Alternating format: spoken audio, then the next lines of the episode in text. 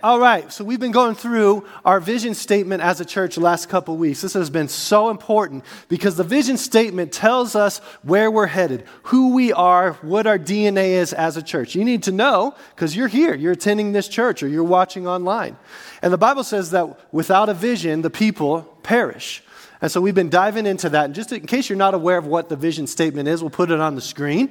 It's to turn broken people into relentless, loving servants of Christ. That is what we're passionate about. God has called us to do broken people into relentless, loving servants of Christ. Last week, Pastor Darren focused in on one part of that, the relentless servant part. What does it look like to be relentless? Today, I'm going to focus in on what does it look like to be a loving servant of Christ. Now, before you check out be like, boring, listen, this is really important because there are a whole lot of opinions out there about what love means in the world, right? It's pretty confusing, to be honest. So we're not even going to mess with that. We're going to go straight to the Word of God to see what God says in His Word about what it means to be a loving servant of Christ. So open your Bibles to Philippians chapter 2, and we're going to see Paul describing exactly that. In fact, in verse 1, Paul lays out a list of sorts that makes up the goals that we have as loving servants. This is what we're shooting for. He's saying, at the end of the day, this is what we should see. Okay? So, verse 1, everybody ready? Oh my goodness. Everybody ready? Come on now. Let's have some fun today. Verse 1. Therefore, if you have any encouragement from being united with Christ, if any comfort from his what? Love, if any common sharing in the Spirit, if any tenderness and compassion, love those words. He says, then make my what? Joy complete by being like minded, having the same love. There's that word again being one in spirit and one of mind. Sounds a lot like unity. He says, Do nothing out of selfish ambition or vain conceit, rather in what? Humility, key word. Value others above yourselves, not looking to your own interests, but each of you to the interests of the others. So, what is our goal as a loving servant of Christ? That's it right there. That's the kind of the list. I've summarized it for you. Number one, we should serve from love that produces joy. Right? He says, if you have any comfort from his love, make my joy complete. Listen, we, there should be joy that comes from our love. This is like if you're married, you know, husbands, you could probably relate. You could tell your wife, I love you, baby, all day long. But if she's like, I'm miserable, then you're not doing it right. right? There should be some joy that comes from our love. Number two, we should be unified in our love for others. He says that we should be one in spirit and mind, which is why we have defined that we are relentless about helping broken people. How many know there is a whole lot of brokenness right here in our community? Just a whole lot including many of us. Nobody is exempt from this. And, and we are unified about what God has called us to do to help those people, to not let them just stay in, in their brokenness and not just to have church and pretend like everything's perfect and let's just pretend and go home. And so, if anybody were to come to our church and be like, you know what, I don't really care about broken people that, that much. I do want to get some good music and, you know, hear from the Bible and then I'm good. You're going to feel uncomfortable here because we have a vision to turn broken people. We're unified on this vision. Amen? Amen? Number three, we should serve with humility. With humility. Paul defines humility as always looking to the interests of others first. That's, that's the goal right there. We should have love that produces joy. We should be unified. And all of this in the context of humility. And so we kind of want to ask is there an example that we can look to? Has anybody modeled this well for us? And of course, whenever there's always like the cliche answer in church, the answer is Jesus. Yes, Jesus is the example. Everyone say Jesus. Jesus. In verse 5, he says, In your relationships with one another, Pikes Peak Christian Church, in your relationships with one another, have the same mindset as Christ Jesus. Okay, well, what does that mean? Oh, right here, verse 6. Who being in very nature God, did not consider equality with God something to be used to his own advantage. Stop right there. You know that he very well could have walked around and been like, you know what my name is? I'm the King of Kings. You know who my father is? Respect me. But he didn't. What did he do instead? Rather, he made himself nothing by taking the very nature of a what? Servant. And being found in human likeness, being found in appearance as a man, he humbled himself by becoming obedient to death, even death on a cross, a brutal death. And because he humbled himself, look at verse 9, therefore God exalted him to the highest place and gave him the name that is above every name that at the name of Jesus, every knee should bow in heaven and on earth and below the earth. Come on, that is amazing. And every tongue acknowledge that Jesus Christ is Lord to the glory of God the Father. One more time, shout out the name Jesus. Jesus. He's the King. And that's what's going to happen. And He is our example. Jesus is the example. Again, we see humility, humility highlighted here as the key characteristic of a loving servant. Did you know that it is impossible to be loving and not be humble at the same time. Do you know that? You can't be prideful and tell your wife, I love you, and have her buy it. She's returning that, right? Like, uh uh-uh. uh No, you don't. It's impossible. God opposes the proud, but He also gives grace to the humble. He did that with Jesus. Jesus humbled Himself out of love, and then God lifted Him up. When you picture uh, the image of Jesus as a servant, you never see in your mind or in Scripture, you never see Jesus standing there with arms folded, just with like arrogant body language, like, whatever, I guess I have to do this. You never see that. You never see him armchair quarterbacking, like sitting back, being like, man, y'all are doing it wrong. I could do this better than you, but I don't feel like getting up. You never see him do that. What you do see is a picture of Jesus with his arms stretched out, nailed to a cross, saying, Forgive them, Father, for they don't know what they're doing. Come on, could any of you say that with your arms nailed to, like, oh my gosh, forgive them? That's what he said? That's incredible. You see this image of Jesus on his knees, washing his disciples' feet, becoming the lowest of the low, serving out of love. That's the picture that we get of Jesus. This is a beautiful thing. It's incredibly inspiring, right?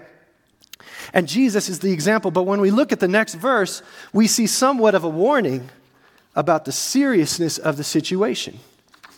Look at verse 12. Paul says, okay, so we have our goals and we have Jesus as the example. Therefore, my dear friends, as you have always obeyed, not only in my presence, but now much more in my absence, check this out Continue to work out your salvation with fear and trembling. Oh, that sounds kind of serious. Work out your salvation with fear and trembling.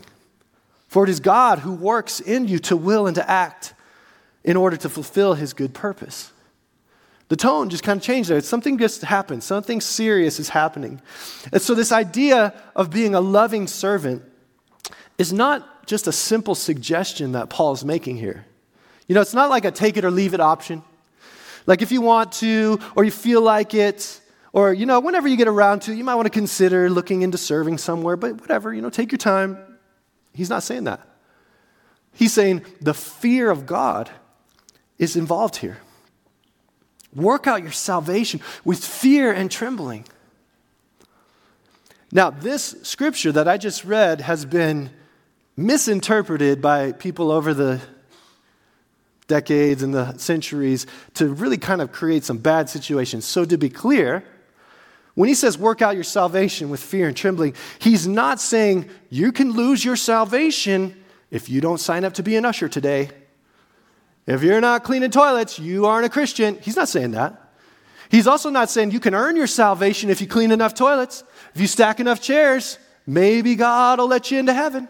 He's not saying that. But what he is saying is that there is an expectation that a holy God has for you to be a servant. And when God has an expectation for you, you better pay attention because he doesn't play around. He expects you to be a loving servant, and to not do it is to be in disobedience. And so, if you're thinking to yourself this morning that serving is optional, I'm just going to be real blunt. It's not.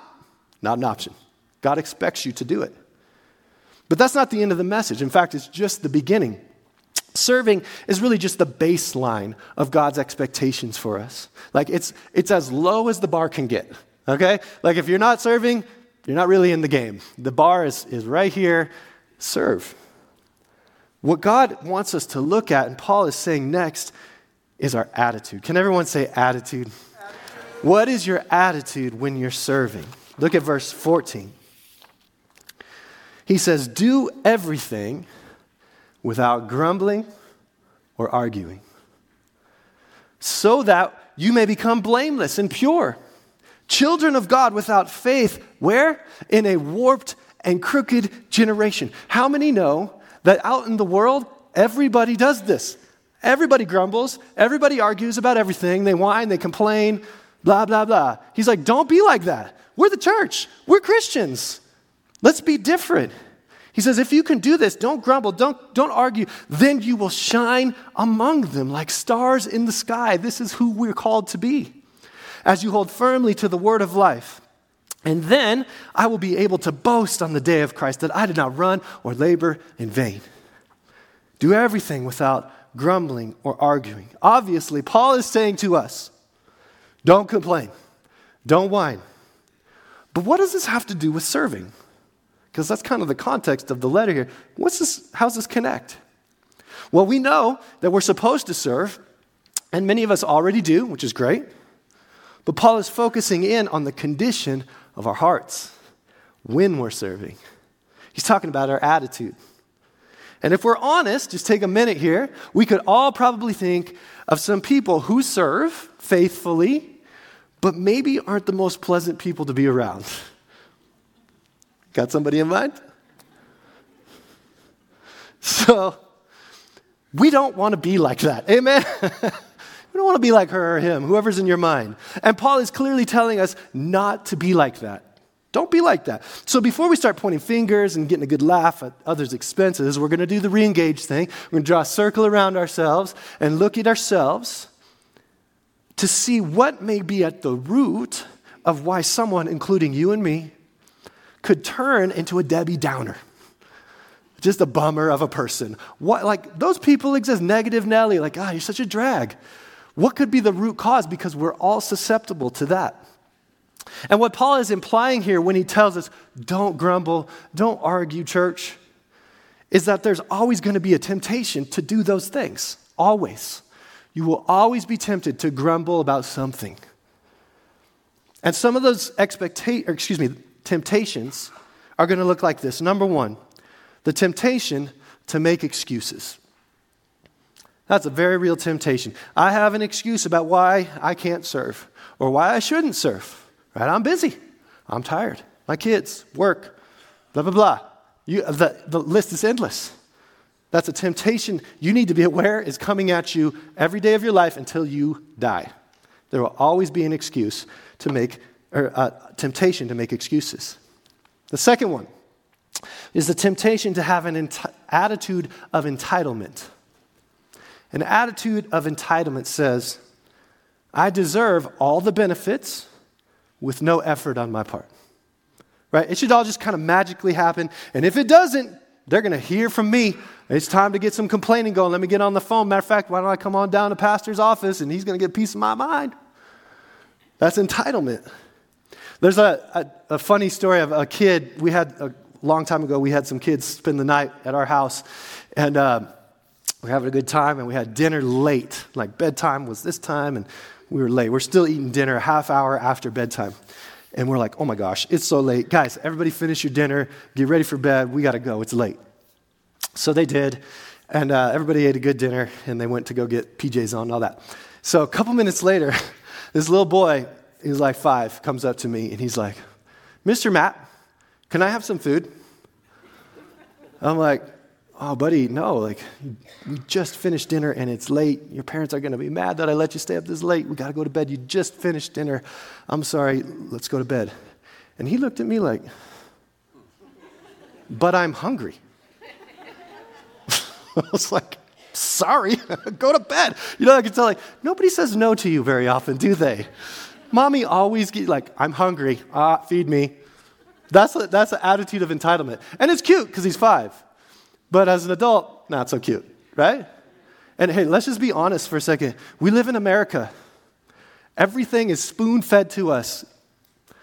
we're going to struggle with this attitude of entitlement. It's going to be a temptation you have to overcome daily so you don't turn into a grumbling attitude. Go to bed. Number three, the temptation to have a victim attitude. A victim attitude. This says that everything is just too hard in my life. Everybody has it easy in the whole world except me. Nothing works out for me. Everybody's against me. Nobody supports me. And uh, yeah, everybody else should serve, but obviously I am excused because I'm a victim. Right? We all know people like that, and we probably have been like that at some point or another. You got to watch out. That's a temptation that will cause you to grumble and argue and complain about things and just be like everybody else in the world, not be like what God has called us to be. Paul's warning us to be aware of falling for these temptations. Now, listen, we can all check the box of serving in something. I'll sign up, just put my name down, check the box. But God wants our attitude to be joyful. There is no joy in those other, ex- in those other examples of entitlement and victim and I'm making there's just no, no joy in that. So, verse 17, Paul says, But even if I am being poured out like a drink offering on the sacrifice and service coming from your faith, he says, What? I am glad, glad and rejoice. rejoice with all of you. He's doing it. So you too should be glad and rejoice with me. There's joy in his serving. So, assuming that you are serving, a question, a really important question is how do you know you're serving in the right place? There should be joy. That's the answer. How do I know? I mean, do I just sign up wherever and I'll just do it and I'll just grind it out and be kind of a drag about it, or is there joy? There's a guy um, years ago who would serve in our children's ministry on Sundays. Every Sunday, faithful, just like always there, loyal to, to do it. And I remember coming up to him one day and be like, hey, man, thank you for, for serving in children's ministry. How's it going? And he looked at me like, I hate these kids.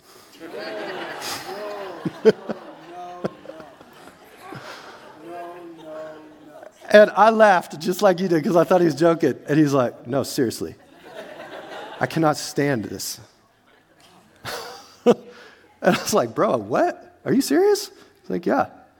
I'm like, Why are you doing it then? He's like, Well, they said they need me. And it's important. And if I'm not here, nobody else is going to do it. Like, dude. How many know that there was just no joy in that?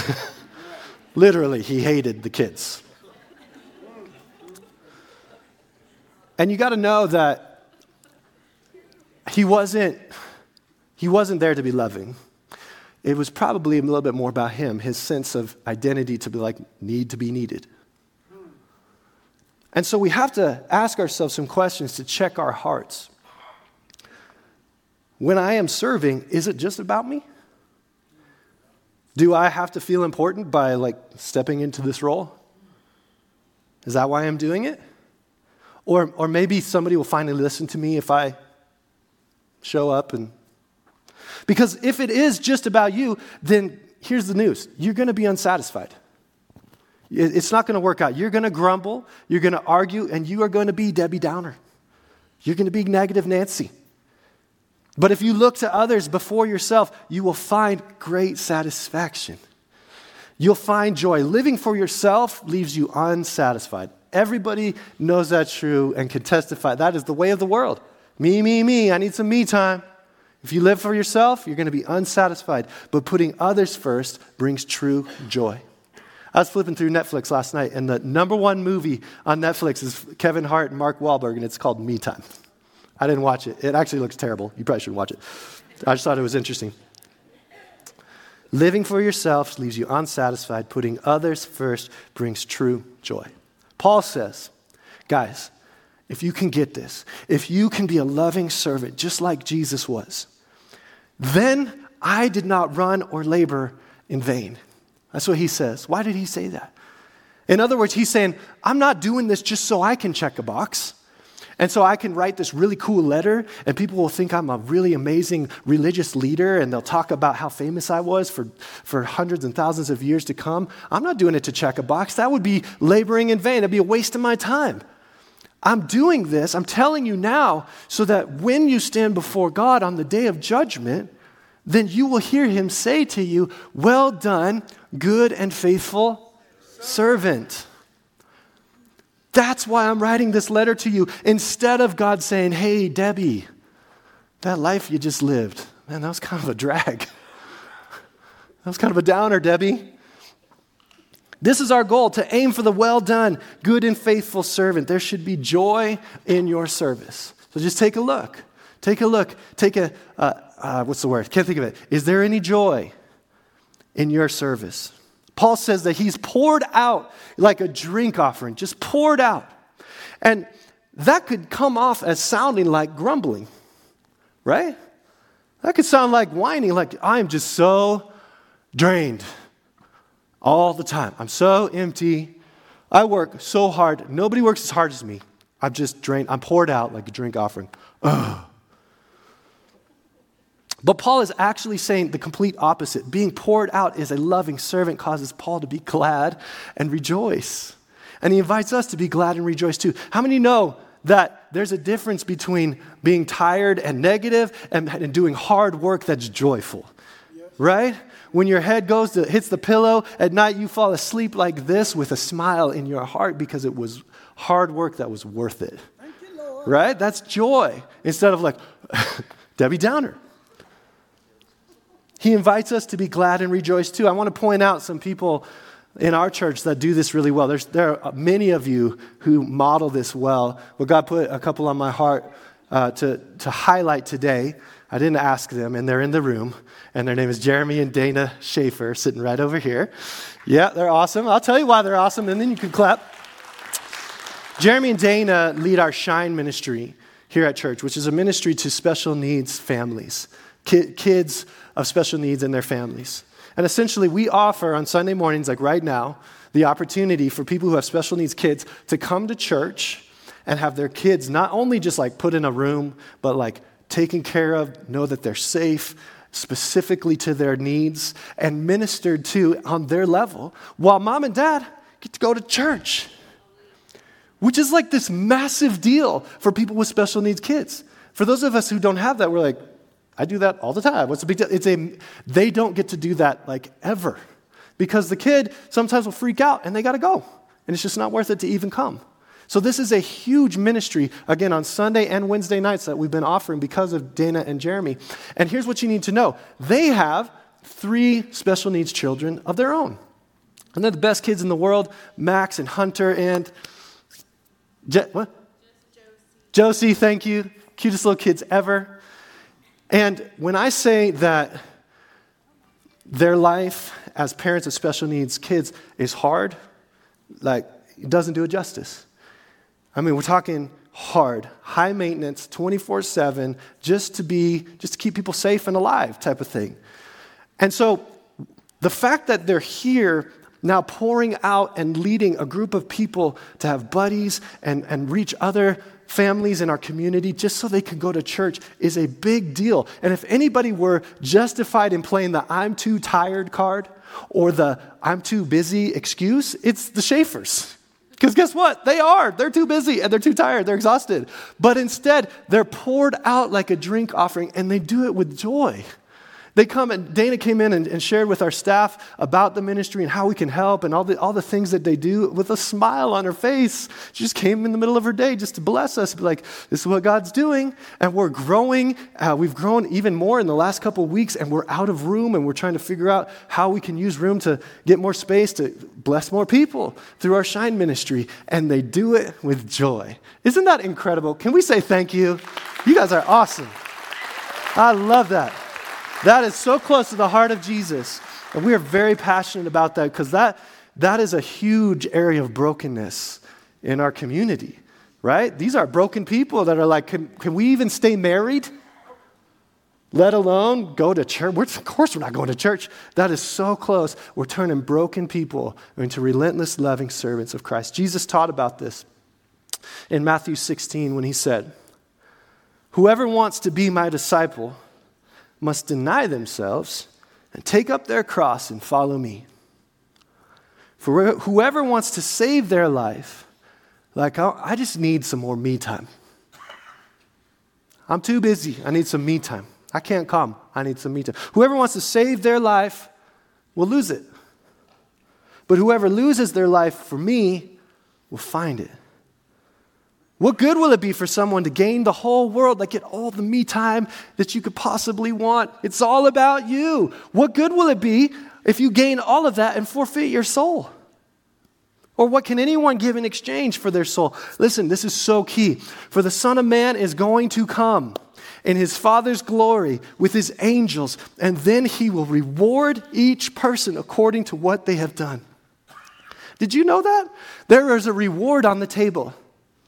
It's not just about Jesus died for my sins and I'm forgiven and I'm not going to hell and I'm going to heaven. Thank you, God. Until then, I don't know what I'm going to do.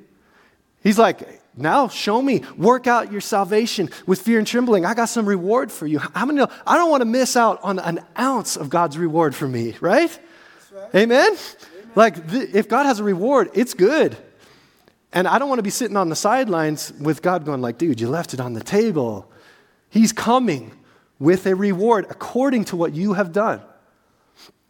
Now, this whole business of laying your life down, dying to yourself, it's going to feel counterintuitive. Your body, your mind is going to reject it at first, just like instinct. It's counterintuitive, but I'm here to tell you there is true life in serving God and others before yourself. There is. That's the message of the kingdom of God. It's upside down compared to the kingdom of this world, but it is a powerful and life giving thing. Amen? Amen? Amen.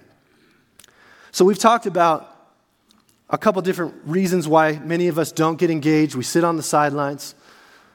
But we haven't talked about another one that's, a, that's the elephant in the room. Most of us deal with it, and it's called the spirit of disqualification. The spirit of disqualification. This is a lie that says, I am too broken to serve. If you knew what I've done, oh, we've all sinned. Yeah, but I've I like sinned. I'm disqualified. If you knew what my family's like, they, everyone would think I'm a huge hypocrite for showing up to serve and say, like, I'm a Christian now, and everybody in town knows what my family's like. I'm just, I can't do that. I'm disqualified. That's the spirit of disqualification. And I'm here to tell you that it is not how good of a person that you are that qualifies you to serve in the kingdom. It is God's love and forgiveness that qualifies you. I'm going to say it again so the devil can't steal the seed that I'm planting in you. It is not how good of a person you are that qualifies you to serve in the kingdom of God. It is God's love and forgiveness that qualifies you. Thank you. Amen. Let it be done. So often I hear that. Oh, I can't because Jesus had this exact same thing happen in Luke chapter 7. He went to dinner at a Pharisee's house. If you don't know, a Pharisee, just I'll give you kind of a basic understanding of who a Pharisee was. They were the qualified ones. They're like the super spiritual, highest level religious leaders. They knew scripture. They always knew the right answer. They always did the right thing. Quote, they were qualified. So Jesus is at this dude's house, and all of a sudden, a woman who is known in town as like the worst of the worst sinners, just bottom of the barrel, disgusting woman, shows up and starts to kiss Jesus' feet. She starts to cry tears of joy on his feet and wipes them off with her hair. She is worshiping Jesus. She's providing a service of worship to the King of Kings.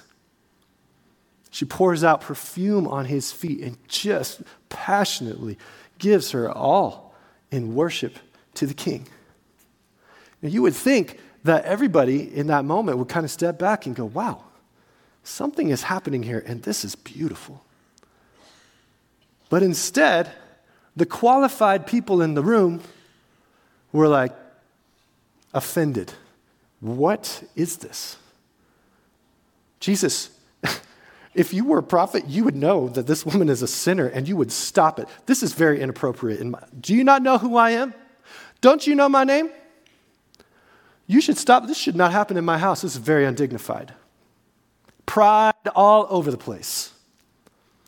Long story short, Jesus rebukes them, and he, he finishes up his rebuke by saying this in Luke 7, verse 44. He says, he turns toward the woman, but he speaks to Simon and he says, Do you see this woman? I came into your house. You didn't even give me any water for my feet, dude.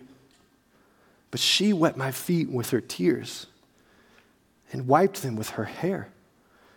You didn't give me a kiss. You didn't even greet me when I walked in. But this woman, from the time I entered, has not stopped kissing my feet. You did not put oil on my head, but she has poured perfume on my feet.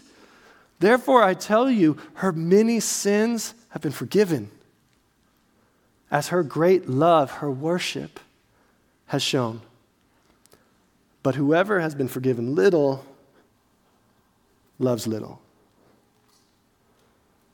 In other words, which one do you think is better, Simon? The qualified or the disqualified?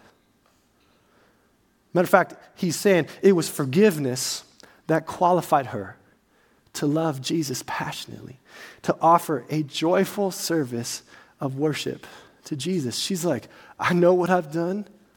Even better, I know what you're doing for me, Jesus, and you have set me free from the tangles of death. Hallelujah. I don't care who's watching. I'm going to praise you, even if I'm an outcast. Because she's forgiven. And it's easy to serve in worship when you've been forgiven, when you've experienced the love of Jesus. Turning back to ourselves now, maybe the reason that we struggle to serve or, or we grumble a lot is because we have some sin in our lives that needs to be forgiven. Hey, and that's okay. Welcome to the club. We're all in that same boat. Maybe we have the spirit of disqualification that's holding us back from finally being a loving servant. And I want to just tell you very plainly you will never get there on your own. Never going to happen. You will grind and grind and grind until you're a bitter old Debbie Downer. And you'll never experience the joy that God has for you on your own because he who is forgiven little loves little. And you have to love in order to serve. You can't give what you don't have. You need to be forgiven by the name that is above all names, and his name is Jesus. I speak Jesus over you. Maybe some of us, we only come to church from time to time. And when we're here, it's like worship is just kind of a grind. You know, I'm happy to stand in line for the coffee because I don't have to sit through the first two songs. And, and when I'm in here, it's like, maybe, maybe that's in our heart and there's, there's more to complain about than there is to be joyful about during worship. And I just want to tell you that may be a sign that there's some sin that needs to be forgiven. Because whoever has been forgiven little loves little. And that's not a judgment on you. It's a, it's a cry to join me and so many others who, who know what it is like to be truly free of sin and not have to strive and earn it and just feel like I have to come to church even though I hate coming to church. There is so much more to church than that. Amen? Come on, there's so much more to serving than that. And if there's not some evidence of joy when you worship or some evidence of joy when you serve God, then something's wrong. And we need to get that corrected today. There is no time to waste.